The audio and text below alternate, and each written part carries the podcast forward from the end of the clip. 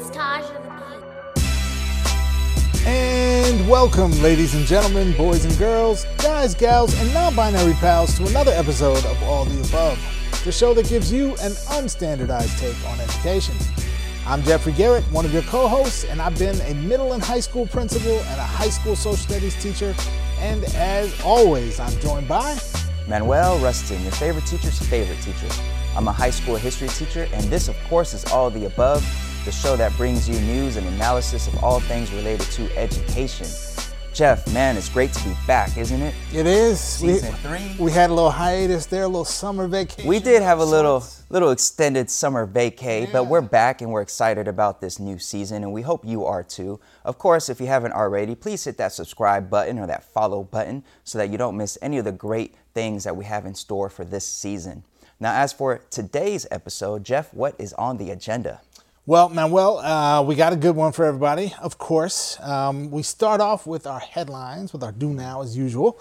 Uh, got some fascinating stuff in education. We might have to we might have to issue some grades to people today. Already, man? And uh, yeah, you know, five week, ten week, uh, Oh, we the year, the year is going. Um, but our our main segment for today is actually uh, a segment we haven't done in a while, uh, which is a show and tell. Uh, and so, folks, uh, this guy to my left here has been good enough to bring in an item for today's show and tell, which is going to help us talk about really the language that we use in education, help us talk about terms that we throw around and that have great meaning, but sometimes bring with them controversy, like at risk. Right. Um, so we're going to get into that today. We're going to unpack the language we use in education and uh, the impact it has on, on how we think about the work. Indeed. All right, so thank you again for joining us as we embark on this brand new season. And next, we'll take a look at some recent headlines that you might have missed.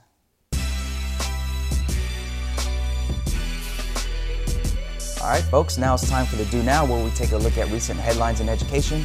Jeff, how are we doing the Do Now today?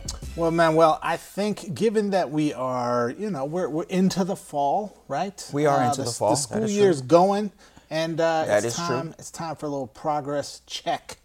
It's time for the Already. It's time for the parents to know Already. how we're doing. Already. Already. Man, Uh, always so, focused on the grades, man. Dang. I mean, listen, you know, trying to get to graduation, right? yeah, you're right. So we have a report card today. All right. we're gonna issue some grades to some some people out here. All right, let's do it. Let's see what the Yep. first grade is. Hmm.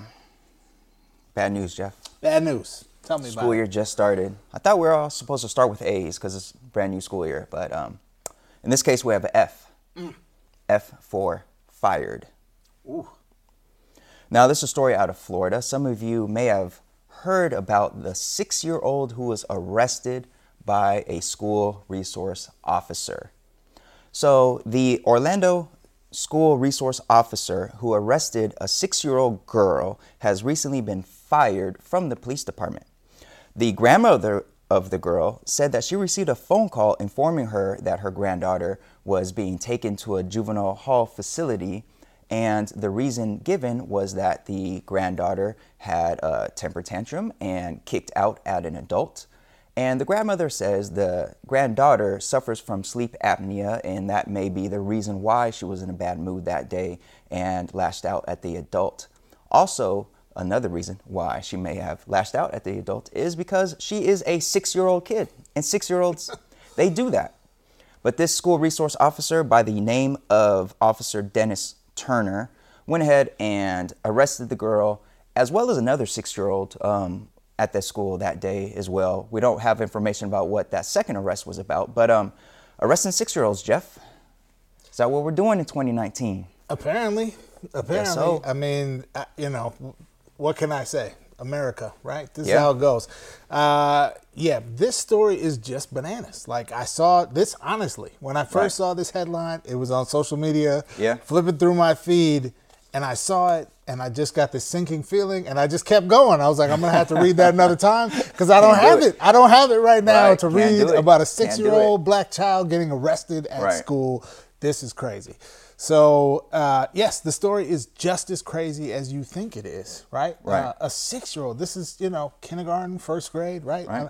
Uh, And hey, I will even stipulate. Let's say the kid was wildly out of control, you know, Mm-hmm. threatening people, whatever, right? The worst possible tantrum you can imagine. I'm not quite sure what sleep apnea has to do with that, but you Right. know, whatever. Let's just say the behavior was as bad as it could possibly be. We're talking about a six year old in a room of adults. Yeah. And this room of adults thought the good idea was involve the police and arrest the child, right? And try Right. to bring this child into the same criminal justice system with Yeah. murderers and rapists and things, right? like Get them started early. this is crazy, Yeah. completely crazy. Yeah, we talk about the school to prison pipeline, and this is almost like a uh, a fast forward, jump through the pipeline and just get to the Yeah, end. yeah. Just I take mean, the six year old straight to jail. What's like, more direct than a pipeline? yeah, I'm not sure. like that's just just They're like beam beam me up, Scotty. No Man. pipeline, just straight to straight to there. do not Yeah. do not pass go. Yeah. Um, so black students represent 15% of the total student enrollment during the 2015-2016 school year, but according to uh, Education Department's Office for Civil Rights, they make up 31% of students referred to law enforcement. And in this case, a six-year-old being referred to law enforcement. Now, Jeff, when I first heard the story, for one, I wasn't surprised I was out of Florida because Florida, um, but I was surprised when I saw the officer's photo. I am going to be uh, honest here. I assumed it was a white officer who arrested this black girl and took her in. Um, in the photo, the first photo that I saw that came out showed a black officer and a white officer together, one being awarded something, and I assumed it was that white officer. Um, but it was the black officer who arrested this girl, which is another reminder that when we talk about systemic racism, when we talk about something like the school to prison pipeline, um, it acts on a systemic level, not an individual level. And in this case, this uh, individual officer who has a, a host of questionable things in his past, not even questionable, just downright um, foul activity in his past and behaviors in his past, um, went ahead and fully participated in this school to prison pipeline as the um, black adult in the room. And um, this is just shameful. Yeah, hundred percent shameful, and I believe that uh, for the for the hip hop heads out there, Mm-hmm. Ice Cube has uh, some interesting commentary on this issue of the behavior of black police officers. So Yeah. we'll let that be for now. As does KRS One. as Check does. KRS One. So uh, you know that's that's that's an issue long since discussed and settled. Yeah. Um, but I will say to give a little bit of context here, because I, um, Mm-hmm. you know, as much as I think the criticism is 100% warranted on this Right. particular school resource officer and on this particular charter school, Right. um, the policy that the officer was supposed to be bound by Mm-hmm. was getting approval right from a supervisor in order to issue an arrest of a child under Right. I believe the age of 12 Right. right, Um, now i don't think we have any business arresting any child under the age of 12 but um, you know i'm glad that that kind of policy is in place and at least there's Yeah. some check and this officer did not follow that policy Right. right so this officer really was out of line with that Yeah. another officer involved realized that the policy was not uh, being followed and, Right. and also intervened to prevent the uh, the sort of booking of of one of the children. So Yeah. So the, the story at least has like sort of a you know semi silver lining in the Nah, in the cloud the, from the other six year old, the other six year old was taken in and processed. Um, the, yeah, this six year old, the, the girl in this case, she was taken back by the other officer, which is great. But the uh, the other boy, at least uh, as far as the reporting goes, um, was taken all the way in. Yeah, yeah. So crazy. The the system that's broken had a check, and that check failed, right, to further Right. break the system. Right. Jeff, why do we have police officers on elementary school campuses? Not gonna lie, of all the discussion about school resource officers and the I era of know. school shootings, you know, I, I always picture school resource officers in high schools, Yeah. like you know, um, just I the idea of one being at an elementary school campus. I don't know if that's specifically because of the threat of school shooters or what, but I I don't know why you need an officer dealing with little kids. Yeah, no, I'm I certainly the districts that I have worked closely with at the Mm-hmm. elementary level, I'm not familiar of there being an officer, an armed officer stationed at schools. Right. Um, I am familiar with you know officers rotating amongst different schools. Yeah. And at the elementary level, per, you know, particularly being of resource to the school when there's issues in the community or issues with, you know, maybe gang violence or things that are Right. happening around the school, or Yeah, even like, right. you know, two parents that are kind of going at it, Right. right? And and they're worried about an altercation amongst the adults. I'm not very familiar with uh, the needs for the police to be policing the elementary school children, uh, Yeah. you know, that's just Yeah. the story is as bad as you think it is, folks. Man, what a start to the year. Yeah. Well, he's been fired. I mean, to give, um, I guess, credit where credit is due, they did not wait long. I believe he was fired within the week Yeah. Mm-hmm. of that happening. So um, that's actually pretty rare to hear of an officer being fired um, that soon after any kind of controversy or infraction. So, yeah, Yeah. there's that. There's that. F Sil- plus. Silver linings. Yeah. Yes. All right. What's the next story that we have for today's Do Now? All right, Manuel. Uh, next up, our next grade uh, is a D. Dang. Man, we I- I think sometimes we need to we need to try to find higher grades Yeah, in our man. report cards. Let's model college readiness. Let's do uh, that. But today, this this D is a D as in disparity. D is in disparity. So Hmm. Okay. uh, here's the story. Uh, the publication, uh, The Voice of San Diego, recently released a database of San Diego area da- uh, school data showing comparative results for San Diego schools on uh, something called the California Healthy Kids Survey. And it shows huge disparities throughout the district on all kinds of measures impacting student learning. Now, for all of our viewers outside of the state of California, the California Healthy Kids Survey is given throughout the state, and it's really it's one measure that's used in the accountability system uh, under state guidelines. It is administered to kids in grades 5, 7, 9, and 11, so sort of the end of elementary school through most of high school, um, and measures things like school safety, uh, measures how engaged students are in their learning, uh, relationships they have with adults, supports on campus, um, and then for older students, even things like substance abuse prevalence or suicidal ideation among peers. It's generally a culture and climate of the school type Right. of type of survey. Uh, so in the in the city of San Diego, in San Diego Unified School District, we had these huge disparities. Um, wealthier and nicer schools with you know almost all the kids saying it's safe. Right. Poorer, more heavily minority schools, you know, uh, half of the kids saying it's safe, type of a thing, right? So um, big disparities, maybe mirroring the same type of disparities we see with test scores and graduation rates and that Yeah. sort of thing. So, Manuel, what do you think here?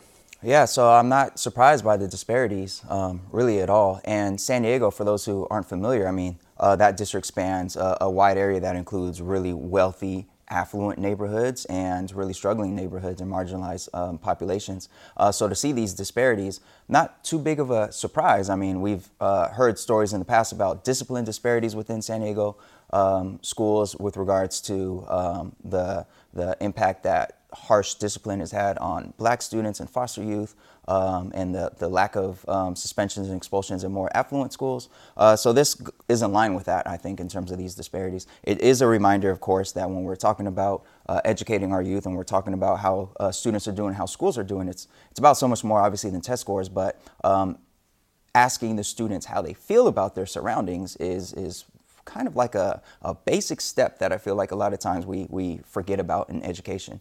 And to have 99% of students at, at what school is that? Ocean Beach Elementary report that they have an adult who cares about them.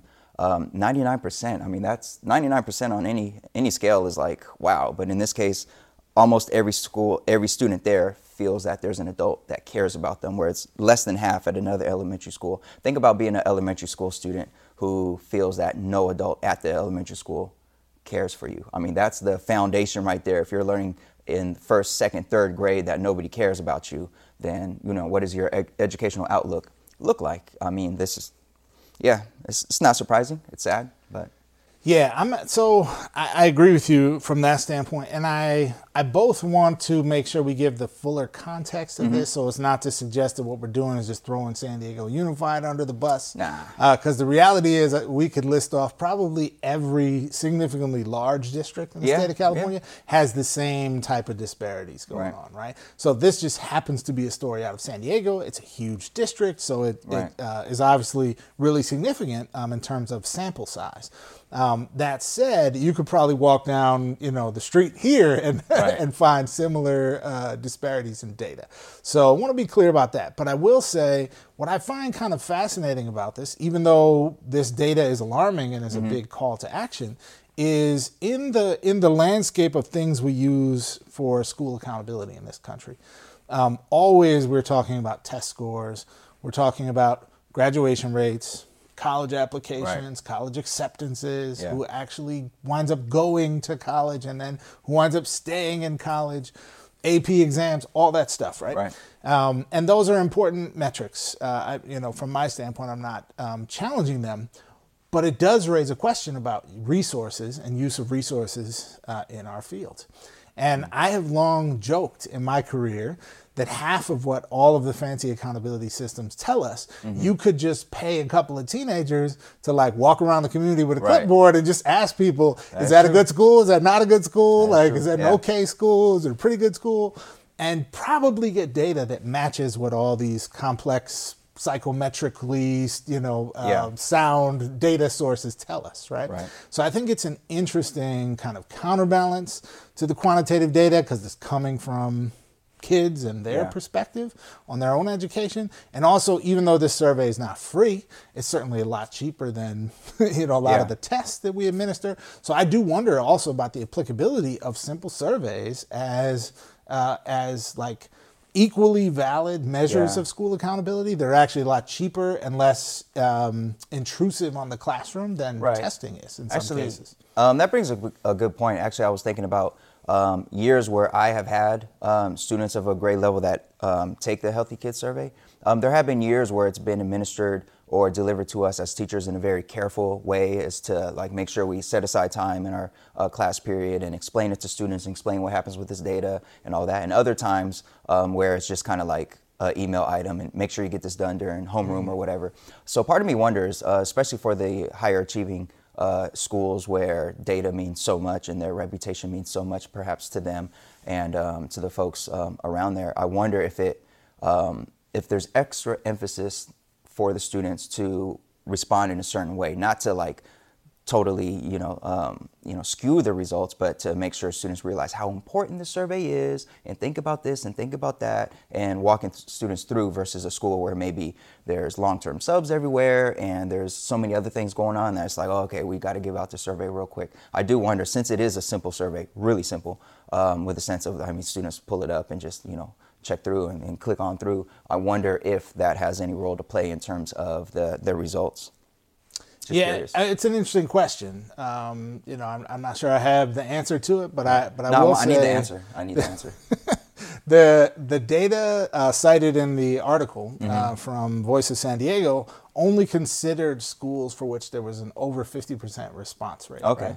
Um, and lots of the schools that they actually cited had like over 80% response okay. rates, right? Yeah. So these are pretty, you know, very, very large sample sizes uh, in terms of student responses. So, um, you know, that is an interesting question uh, and maybe one some PhD student out there can explore for us. Yeah. But uh, I still think it stands that this is a really interesting data source sure, that for sure. actually what kids think about their school. Um, and I would be really curious to see, like, stack that up against test scores, attendance, all these other things. And I, I'd be willing to bet the house that we're going to see very close correlation between what schools are identified as good Yeah. schools by those measures and good schools by this measure. Yeah, and that will likely also correlate with uh, average household income in those areas as well. You don't say. Yeah, quite sure it's all connected. Jeff. Yeah, yeah, yeah. All right, one last grade, one last story for today's Do Now. Our next grade is oh, we're doing better, Jeff. We're doing better. All right. We're up to a B. Good, good news. Here we go. Yeah, we're up to a B. Uh, in this case, B for beauty rest.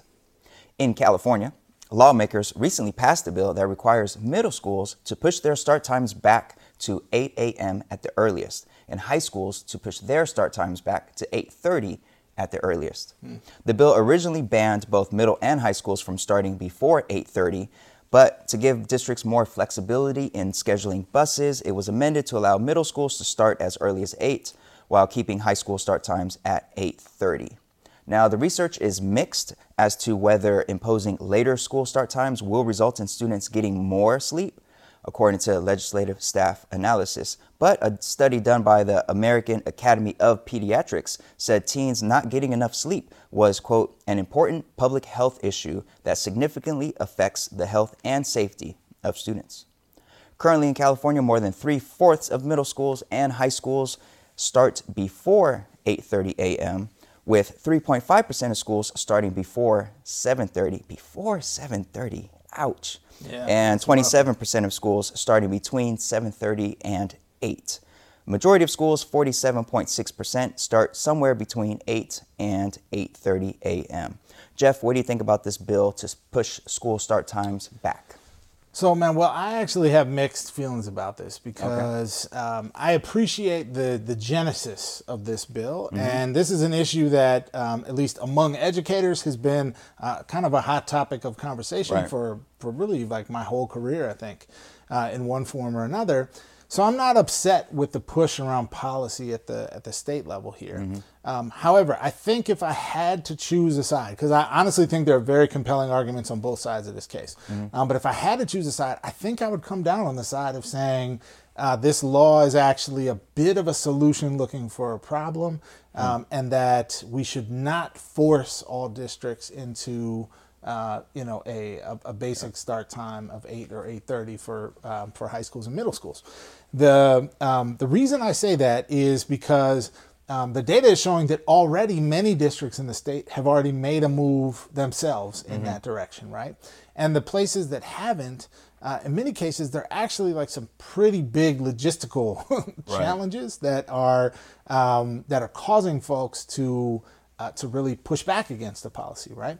So, what happens if kids go to school later uh, when their parents are responsible for dropping them off at school, right. And their parents still have to get to work on time? Are we creating windows of kids being larger windows of kids being unsupervised? Or are we creating situations where parents are going to face economic hardship because of that? Um, if we're pushing school transportation more into the center of the adult rush hour, what are we creating in terms of traffic in many cities, particularly here in Southern California, the you know the uh, the mecca of uh, of Yeah. traffic, right? So, um, are we creating unintentional problems there? Not only in terms of commute times, but also in terms of pollution, right? Those buses sitting out on the street kicking out diesel for an extra half hour each, times hundreds and hundreds and hundreds of buses, right? What are we doing there um, in terms of air quality? So there's a bunch of things like that that I think are actually um, legitimate concerns about this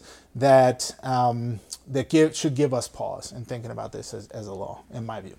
Yeah, yeah, I agree. There's a lot more, um, a lot more challenge behind pushing back start times than I think um, one would think off the bat. Um, when you think about after-school programs, when you think about busing, when you think about uh, rush hour traffic and all of that, uh, moving a school start time, I could see that as being much more complicated, much more difficult than an average person might think. So the California PTA is in support of this bill, along with the American Academy of Pediatrics. But a lot of uh, groups have come out opposed to this bill. The California uh, Teachers Association, the California School Boards Association, transportation agencies, uh, several school districts. So you being split also reflects the fact that uh, school districts seem to be split. Four have publicly, at least at the time of this recording, have publicly come out in favor of it, and um, many have come out opposed to it. Elk Grove Unified, a massive school district, has come out against this bill. So um, we'll see what happens. I know myself as a uh, adult, I think about teenagers staying up all night uh, playing video games and looking at their phones and not getting to sleep when they're supposed to. And I don't know that pushing back the start time of school will necessarily um, do anything to help in that situation. But that's me being an old, you know, old man angry that these young whippersnappers aren't getting to bed at nine o'clock like I used to. They're so just they're yeah. just the youth are crazy. they are. They're all They are. crazy. If they just went to sleep on time, they could wake up and be fine. Then they could walk uphill to school both ways, like we did yes, in the exactly. snow and in the snow, Yeah. California snow, big time. Uh, yeah, man. exactly. I do think you brought up actually a really good point, though, right? Mm-hmm. Um, which is as educators, the one flaw, like I get why the uh, um, the pediatricians Right. want this policy, and I totally understand as a person who went to a high school to start at seven twenty-five in the morning every day, Ouch. like how brutal it can be in those teenage years when your body is telling you, "I'm not supposed to be up right now." Right. On the other hand, right, as an educator, I don't know if I could count on one hand the mm-hmm. number of times that I have seen teenagers who were tired at school because they went to bed at a responsible time the night mm-hmm. before and Right. were still tired at Yeah. school, right? It's almost always like I was up playing video games. I was Yeah. up, you know, we were watching a movie, my cousin's in town, and we were, you know, had like a family Yeah. celebration or whatever, or I was just watching TV or whatnot, right? Right. So I think as much as this is an issue to address, we also should also think about what the actual issue is. Part yeah. of it is, is early start time, and part of it is maybe more of a public health campaign around yeah. the importance of kids, even older kids who want to stay up, having a regular and kind of healthy bedtime for their developmental state. Where the phone isn't right next to them buzzing all night, yes. disturbing their sleep. Yeah. And yeah. and let me be clear, this is I'm not going Joe Biden put on the record player. Um, okay. No, that's what with this with this nice statement here. I'm not saying that parents don't know how to raise their kids. I am saying I think it's easy to when you have an older child give them that independence, right? Right, and they might actually need uh, a little more structure because they biologically are in need of a longer window of sleep right. and we're not going to start school at noon or something right to let them right. sleep in all morning so yeah. um, regular weeknight bedtimes are a good thing and maybe this policy could be a good thing too yeah what time does your school start at if you're working at a school working uh, in a district right now or if you're taking your kids to school in the morning, please drop a comment below, especially if you're watching this on YouTube or Facebook, and let us know what time does your school start at and what are your thoughts on whether or not that start time should be pushed back. All right, so Jeff, I think that does it for this episode's Do Now. Yes, indeed. So we had an F, a D, and a B. Yeah, at least we're moving in the right direction. Moving in the right, right? direction. we're getting there. Yes. All right, so up next will be today's show and tell. Stay tuned.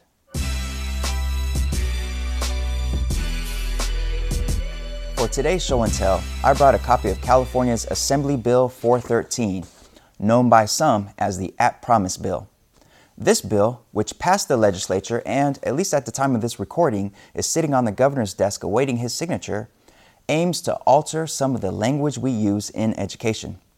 AB 413 reads, quote, At promise has the same meaning as at risk as that term is generally understood. It then goes on to replace each use of the term at risk in existing ed code with at promise. This transition from at risk to at promise is just the latest in a host of changes being made to common terms of discourse within education. For example, what was once almost unanimously billed as the achievement gap is now increasingly referred to as the opportunity gap or equity gap. Yesterday's inner city school is today's urban or Title I school. Recently, California's ethnic studies model curriculum received a host of criticisms and was called by the LA Times, quote, an impenetrable melange of academic jargon and politically correct pronouncements for its inclusion of terms like Latinx, herstory with the X, and women with the X. Some of the changes in our lexicon represent an effort to reduce the deficit oriented narratives surrounding marginalized groups. Don't focus on that kid being at risk, instead, focus on their promise and potential. Other changes represent an effort to be more inclusive. Hispanic doesn't account for people from non Spanish speaking countries in Latin America, and Latino doesn't account for women and gender nonconforming folks, hence Latinx. Some argue that efforts like AB 413 are mere political correctness gone mad, and that this is a sign of liberal snowflakes trying not to hurt anyone's feelings. Others say that a shift towards more inclusive and asset minded language that decenters the white cis hetero patriarchy is long overdue. We're just getting into the groove of a new school year, so what considerations do we need to make as we fling that educational jargon across our classrooms and across our schools? So, Jeff, we're just getting into the groove of the new school year. What considerations do we need to make when it comes to flinging that educational jargon across our schools and classrooms? Wow. Well, man. Well, I feel like your your words there were uh, were very compelling, mm-hmm. and um, I am of two mindsets about this because there are certain aspects of the jargon uh-huh. that I appreciate and that I think are really important for helping us challenge the kind of um, systems of uh, oppression that play themselves out in right. schools, just like they play themselves out on the streets and in police departments and you know corporate boardrooms and everywhere in right. our society. Uh, and so I don't think there's just a one hard and fast uh, rule that we should decide by. I don't think our folks on the far right wing who just say that this is, you know, snowflake language and, right. you know, um, just a hyper culture of political correctness. I totally disagree. Um, I also think there's there's a point at which perhaps we go too far. Um, and so, one aspect of what you brought up was the um, the California legislation considering the use of the term "at risk," Right. uh, or excuse me, "at promise" in place of the term "at risk." And to me, uh, I think that is well intentioned. I think, though, that it actually doesn't achieve the outcome we hope it to achieve. Like nobody's Okay. going to start talking about at promise youth, and uh, that's going to like remove the deficit mindset people have about those youth. Um, and I think it's actually hiding the the reality that we have, which is there's a bunch of kids who we know in our system Right. are like on the edge of not succeeding. Right? Right. And there's a lot of reasons for that. Some of them are societal, some of them are about individuals in our classrooms and principals' offices who need to do a better job. Right. Right. And I, I don't see at promise as a term that actually um, helps that equation. I actually personally say, see the term at risk as being more compelling to educators um, who are looking to do something about that on a personal level. Right. Um, so you know, to me, I see it both ways. Um, curious to hear more of your more of your thoughts as well. Yeah, well, the at risk, at promise actually was a little surprising to me because um, usually when we have conversations about uh, deficit oriented thinking and thinking about our language and, and how much words matter, um, a lot of times that comes around to achievement gap in inner city schools or urban schools or Title I schools and what have you. I actually haven't heard discussion myself lately about at risk, but I do remember um, long ago, years ago, at risk starting to seem a little bit um, less and less uh, commonplace and less and less acceptable in educational conversations. Um, so changing to at promise, I have yet to hear someone use at promise in a sincere way in a, a, a standard ed, uh, discussion, educational conversation about marginalized youth or underperforming youth or whatever you want to say. Um, so it kind of surprised me because it just doesn't doesn't seem like a natural phrase to use at promise at promise Uh, you know If- I'll put it this way: if they're at promise, then why are we worried about them? Because everything seems Yeah. to be so good, doesn't it? I'm Yeah, like yeah. the the problem is, and and I I totally get the um the intention of that Right. switch of language is being about let's make very clear Mm-hmm. that we are not saying that the the problem rests within the child, Right. right? The problem rests within the system that's created these conditions Right. around the child. And of course, I agree with that 100%. Yeah. Um, but I also think that's just that's a place where I'm like, we've created a term that is like a solution looking for a problem that's not actually helpful to addressing the problem. Um, How about some of the more common ones like achievement gap versus Yeah. opportunity gap or equity? Because that's that's a very common uh, change that I've heard. I mean, Yeah. to use the the phrase achievement gap, and you know, I in my dissertation I, I had a whole section about the achievement gap, and looking back on it. I, I don't feel proud about having used that terminology. Now I've th- thought about the terminology and the impact it has in terms of um, people's thinking about uh, students and to what extent the test scores are, are the students' fault or the students. So, what are your thoughts about the achievement gap conversation? Yeah, so I have I have very strong feelings about this one, and um, I I am very very strongly opposed to the use of the term opportunity gap to Really? replace the term achievement gap, and I'll tell you why. I do believe that there is such a thing as the opportunity gap, and there is such a thing as the achievement gap, and they are two different things. They're interrelated with one another. You could make a very strong argument that the opportunity gap is a large portion of, if not, you know, nearly all of what creates the achievement gap. All right. But um, here's why I think it's really important we don't lose the term achievement gap. Okay. Um, in America, we have this uh, this long history of wanting to frame the way things work in our society as being about opportunity. We have equal opportunity commissions, and we have you know uh, Yeah. the land of opportunity and equal opportunity for all, and and that all sounds well and good. But what we have created with that use of language is this context in which outcomes don't actually matter. The only thing that matters is the pretense of equal opportunity. And we all know that opportunities are not equal Right. in our society. And that that mythology leads into this space of the sort of um, pull yourselves up by your own bootstraps uh, mentality because you know the system works. It's just you who has right. failed. You need to do something um, because you know the system works, right? And uh, and I think that moving to just the opportunity gap actually reinforces that type of thinking to me, mm. right? Like the policy outcomes of an opportunity gap conversation as opposed to an, an achievement gap conversation don't focus on the on the actual results. And what we need to see is, of course, a deep investment in opportunities for students in low income and um, black and brown communities across this country, right? Right. Um, and we need to make sure that the outcomes that matter graduation, college attendance, you know, lifespan, income, family wealth, etc um, that the outcomes actually change. And in education and K 12 education, mm-hmm. the outcomes that we're talking about are. Um, are eh, by eh, by significant measure achievement outcomes, right? Their reading levels, their graduation rates, right? Right. Um, they're those sorts of things. So I I don't I'm not I believe in the outcome, uh, excuse me, the um, opportunity gap. Mm-hmm. We should talk about opportunity gaps. We should address opportunity gaps.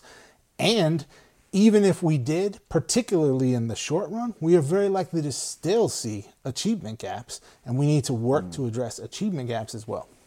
Yeah, see, I don't know. I, I don't. I guess I um, not, I don't see the opportunity gap and achievement gap as being two separate things. I, I see opportunity gap for all the reasons you mentioned in terms of um, the differences in, in all the equity um, lack of equity that we see in, in low income areas, particularly uh, black and brown communities, uh, with regards to what those students receive resource wise, um, support wise, versus students in, um, in communities that have a lot more.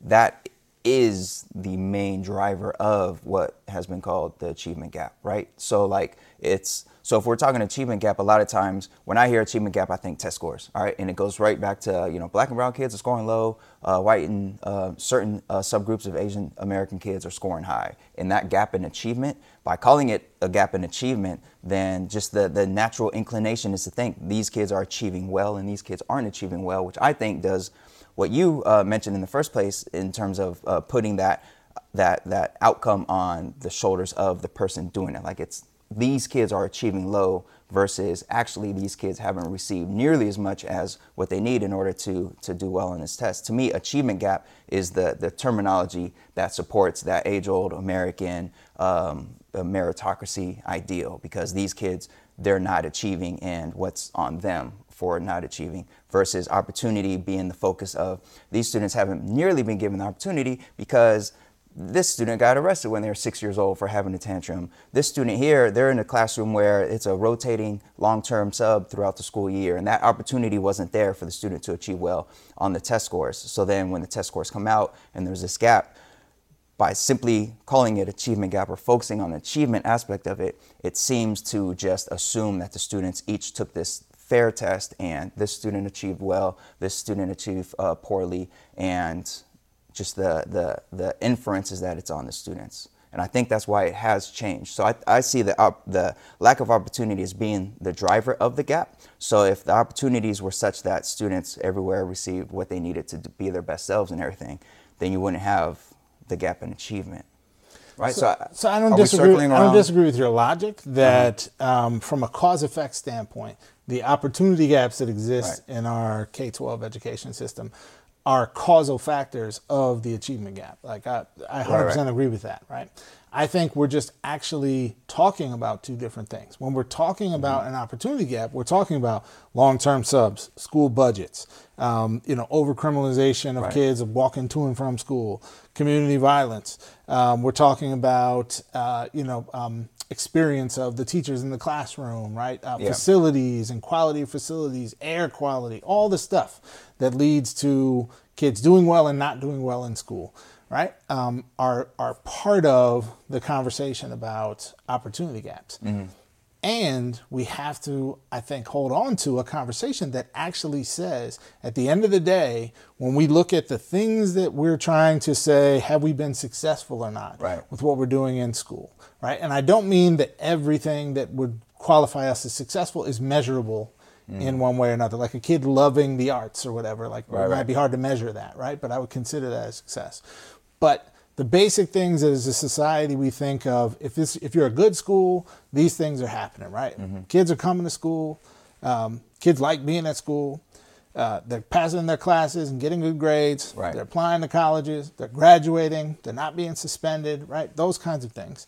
Um, that the outcomes actually matter. And if we move to a conversation where we're just talking about opportunity in this system, I worry that what we're actually doing is going back um, to a point in time in which we did not care about the fact that graduation rates for black and brown uh, boys in our society were, you know, 50%, and for the rest of the country were, you know, 80%. Right. Um, you know, so I that's what I worry about. I worry about a conversation that moves us away from well intentioned as it may be, that moves us away from paying attention to the results Right. and what actually happens as a result of the work that we're doing versus just naming the factors that um, we need to improve.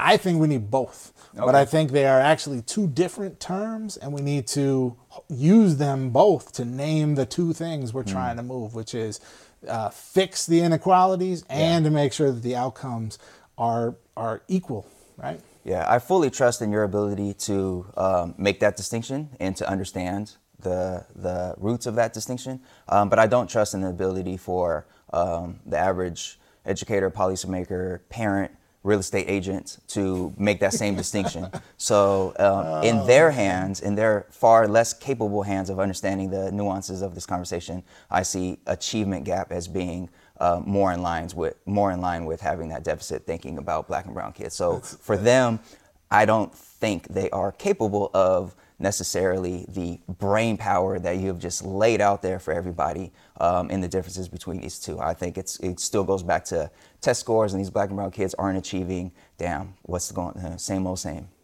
So it's really funny. I, I kind of uh, started laughing there when you said real estate agents because Yeah. uh, that's so true, right? Um, how much of our school inequality is driven by housing inequality. Right. And I was a principal in, in the Bronx. And uh, for those who maybe don't know New York, uh, the Bronx is kind of the, the borough of the city that, um, let's just say, like white gentrification was most afraid of, of the Bronx and like came to the Bronx last. But I, my school was in the very southern tip of the Bronx, uh, a neighborhood called Mott Haven. And uh, Mott Haven has one of the highest concentrations of, of housing projects um, in the city of New York. Um, and also had all these like loft artists type spaces that were getting uh, like gentrified. And the real estate folks started calling it Sobro. Uh, which we used to laugh about until it became actually like kind of a, a serious problem um, in terms of gentrification issues. And so that was just like side story that made me laugh. Uh, the Yeah. you know they come in and change the name of the neighborhood, uh, and I know for a fact that none of the people who moved into those artist lofts were sending their kids to local public schools. Mm-hmm. course not. And I don't think they were going to whether we talked about the opportunity gap that existed for those Uh-huh. schools or whether we talked about the achievement gap that Mm. existed for those schools. I think that hits at a much deeper like cultural Right. level than than these terms do. So so my thing is I think these terms really are are primarily terms that are about policy and accountability Right. for states and districts and also for academia and for research and for like professionals in the field. Like most people aren't going to sit around and be like, well, this neighborhood has a big opportunity gap, so I'm going to still send my kids to public school in this neighborhood, right? Like, I, I, I think I hear your point, but I think we uh, we would be best served as a society by not losing the emphasis on outcomes that we have had, even though we know right now the outcomes are. Uh, are unequal. The outcomes reveal the fact that we have a classist and racist system that reproduces outcomes in a very predictable way along those lines, right? Um, and a lot of that has to do with opportunity. But um, even if we were to say, you know, if they were to say, all right, we're gonna, you know, spend $100 million on the schools in your district, right, Right. from the state, and now we've closed the opportunity gap, right? Like we would still need to look at, well, how are the kids doing, and what are the outcomes around around uh, along lines of race and class, because no matter how much resources we have, and I'm not saying we don't need a lot more resources, I'm just saying we also need to pay attention to the results. Okay, okay. So, what about all the other changes uh, mentioned? Because as educators who have been in the field for a very long time, um, a lot of the language that we use to describe certain groups or um, to talk about certain systems has, has, changed and evolved. And the ethnic studies model curriculum, which I uh, referenced during the show and tell, is um, a, a, a resource that you could look at and see a lot of the changes, especially we're both history teachers, social studies teachers, and the LA Times spoke out against their curriculum as being um, too politically uh, sensitive and jarbled and all that stuff because of Latinx and her story and these other things. So, achievement gap and opportunity gap aside, when it comes to language that is um, in the effort to be more inclusive and some folks are saying it's really about sensitivity and being too uh, left wing. What are your thoughts on that? So, in general, I think I fully support moves to make language be inclusive and mm-hmm. language be, um, for language to function in opposition to oppression, right? right? So, I'm, I'm good with changes that fall into those categories, generally speaking. Mm-hmm. I will say there is, though, an important thing to consider, and this is like a very fine line to walk, right? Mm-hmm. Which is at what point does the language you're using feel foreign and um, and like strange yeah. to the masses of people? Right. and therefore alienating the, the, very people you want to speak to because you're not mm. speaking to them in language that they understand. I got you. Right? Versus the the sort of like, well, at what point are you just perpetuating the racism and sexism and stuff that's right. always happened, right? So I, I, finding that exact line is a difficult thing to do, right? right? And it's very subjective, and it might even vary from like town to town and city yeah, to city absolutely. and region to region in a state or a country. Um, but I even like relatively recently was wrestling with the use of the term Latinx in mm-hmm. uh, in uh, my professional context. Right. Literally talking with colleagues, saying like, "Hey, if we go to an event with parents, almost all of whom in this particular schools uh, or this particular neighborhood context, we're going to be Latinx parents." Mm-hmm and we say Latinx, like, do they say Latinx? Are they right. going to know that we are talking about them? Right. are they going to know that we're talking about them from a place of respect and, right. uh, you know, um, and wanting to celebrate them as valuable, right. uh, and not as like a term that we decided should be different, right? Yeah. Which, uh, especially at that time, I mostly only heard Latinx used in like college essays, right? right? And like really, it was like a higher ed um, term as far as I had experienced yeah. at that point. Now I think it's become much more widespread, and like people tend to say it in like popular culture references, right? right? So I think the needle has moved. I don't know when exactly it moved. Yeah. But I know it's it's moved on that term, right? Yeah. Herstory, maybe not. Um, yeah. You know, uh, women with the with the X. I'm not even right. actually sure how to pronounce that. Uh, to be honest, right. did I pronounce it right? Okay, yeah. so um, I hear you. So uh, yes, I, yeah. I, don't know if I'm making sense, but like, there's yeah. an interesting tipping point right. that might be different for different terms. Yeah, and you know, language is ever evolving, and I think it becomes increasingly important, especially in our increasingly connected world, to to hear the voices and listen to the voices um, outside of our own bubble, outside of our own sphere. And I know myself as an old head, somebody who grew up in the age of achievement gap, at-risk youth, inner city schools, Hispanic. Mm-hmm. Like I know that I'm constantly listening and constantly learning and constantly trying to um, to to facilitate my own growth in those areas to be more inclusive and to make sure uh, nobody's being ex- excluded. And obviously, when it comes to using certain terms, like actually, I used Latinx in, in um, my class recently and had a student challenge me, uh, a female student who's Mexican American. She said, "I don't like that. I like Latino." And you know obviously that's that's her thing but she, you know to her that was the more comfortable phrase and she fully understood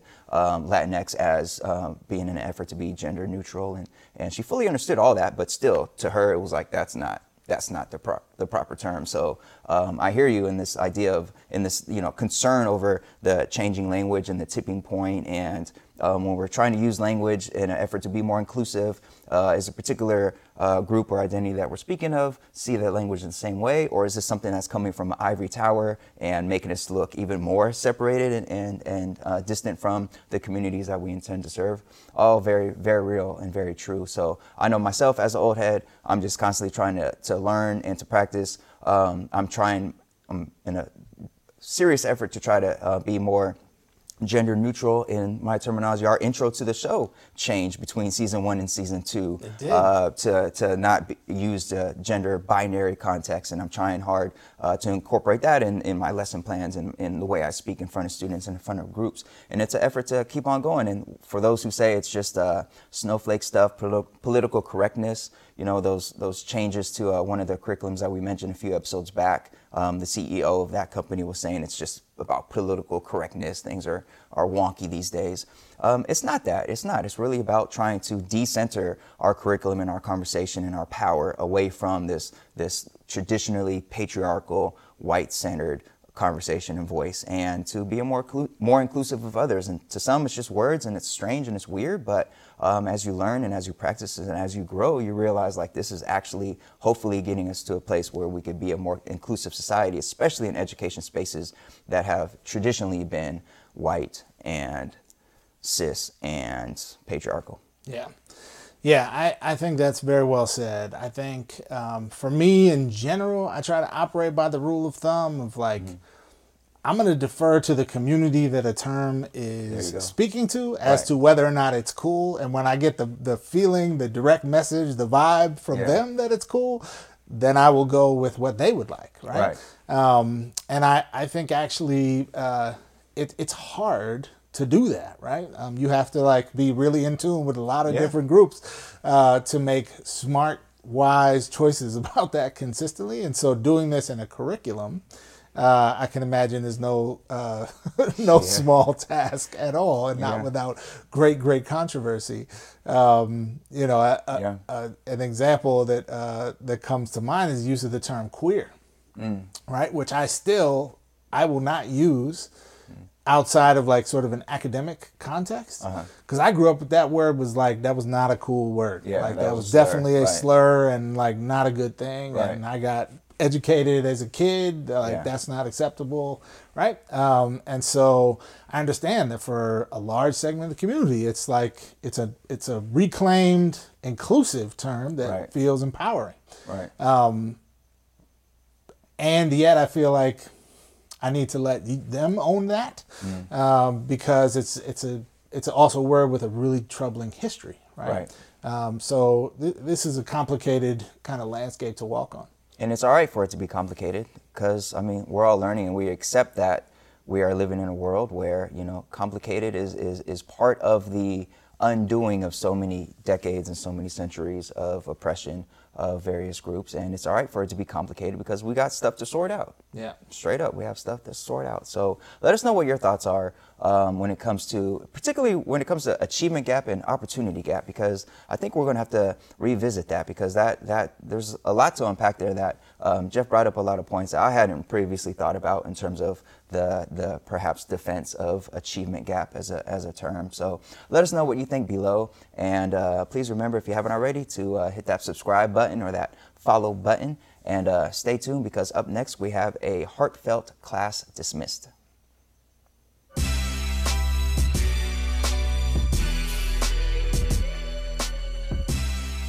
All right, folks, we have reached the end of our first episode of season three, and this is our class dismissed, where we give shout outs to people doing great things in education. And today's class dismissed is a heartfelt, special, close to home one. Jeff, what do we got? Well, Manuel, uh, this is definitely close to home. We have uh, we have the beginning of season three uh, of all the above is uh, is now has now finished. Right, we are here at the end, yeah. and uh, it's an exciting time for us. Um, over two years ago, we began the process of creating and you know designing this show, yeah. uh, and putting out our first content for the world. And we've had thousands and thousands of folks uh, view our videos, like our videos, share them with folks, and um, we are we're deeply appreciative of that. Um, this kind of began as a, a wild idea and something that would be fun to do, and um, you know I think now is really an opportunity to share interesting conversations about education with a with a larger audience. So we want to oh, yeah. say thanks to you, to all of our viewers, all of our followers, all of our supporters, uh, folks who check out the podcast version of the show. Um, we really thank you. Uh, it really means a lot, all of your support. Um, we really appreciate it. We also have some very special shout outs because, um, as many of you who have been following the show may know, um, for the last two years we had like a third leg of the tripod, so to speak, Yeah. uh, who uh, who you didn't often see on camera, but was kind of the producer, technical Yeah. uh, whiz behind the show, Mr. William Obanye. He uh, over this past summer moved away, moved to Yeah. Texas, right? Yeah. Um, and so we're happy for him, but also big loss for us here on the show. So part of our hiatus was spent figuring out some of the technical issues Yeah. and coming up with a new setup uh, for season three, which which of course now we've just launched and are really excited about. So um, shout out to uh, Mr. Obanye from afar. Also, we Yeah. want to give props to our student crew.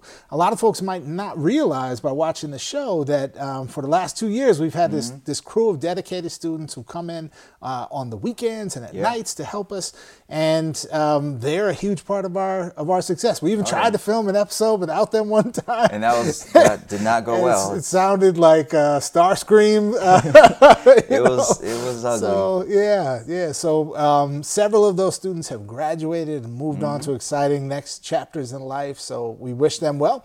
We're gonna have a new crew of students coming in to help us um, for season three, also, which is gonna be Indeed. great.